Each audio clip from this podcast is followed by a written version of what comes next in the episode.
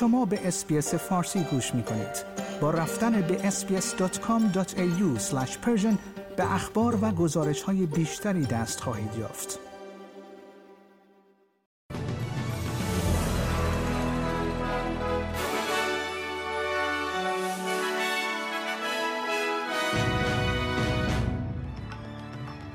فردی که ادعا می کند اطلاعات مدی بانک را دزدیده است تقریبا ده میلیون دلار باج یا یک دلار به ازای هر مشتری درخواست کرده است یک مرد 26 ساله ناشناس به اتهام قتل محمود Brownie احمد یک بزهکار ساکن سیدنی دستگیر شده است و انتظار می رود بارندگی های شدید و رعد و برق در آخر هفته بر جوامع آسیب دیده از سیل در مناطقی از نیو ساوت تاثیر بگذارد.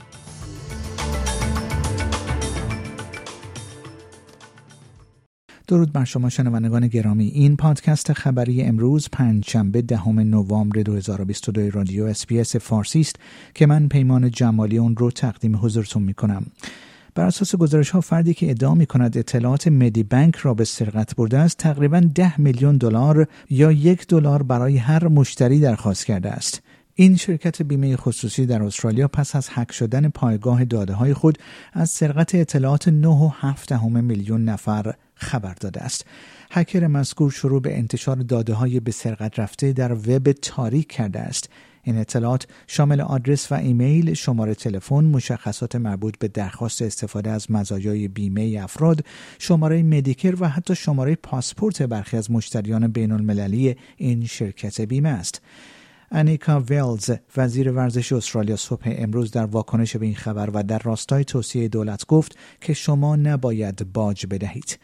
در همین حال جاستین گوگ دستیار کمیسر فرماندهی سایبری پلیس فدرال استرالیا نیز گفت اگر اعضای جامعه احساس می کنند در معرض خطر قریب الوقوع قرار دارند باید فورا با شماره 30 تماس بگیرند.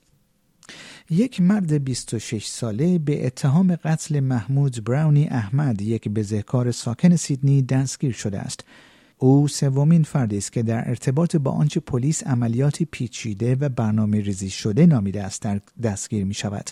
پلیس می گوید این مرد مسلح نبوده اما گفته می شود که مستقیما در طراحی قتل نقش داشته است. دنی دورتی کارگاه و فرمانده گروه جنایی پلیس می‌گوید با آنکه او ماشه اسلحه را نکشیده اما ممکن است اسلحه را پر کرده باشد افسران پلیس استرایک فورس ایرباس این فرد را روز گذشته در کمپسی دستگیر کردند و گفته شده است که با درخواست قرار وسیقه متهم در دادگاه محلی بنک تاون موافقت نشده است.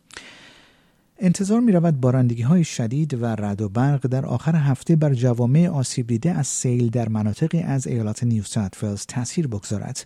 خدمات اضطراری ایالتی می‌گوید که تلاش های امدادی آنها بر شهرهایی در امتداد سیستم های اصلی رودخانه متمرکز است.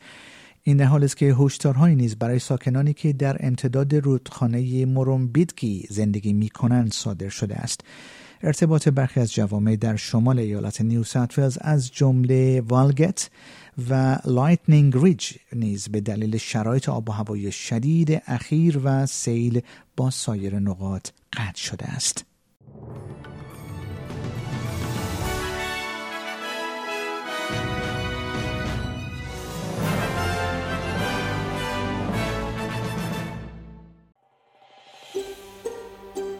آیا می خواهید به مطالب بیشتری مانند این گزارش گوش کنید؟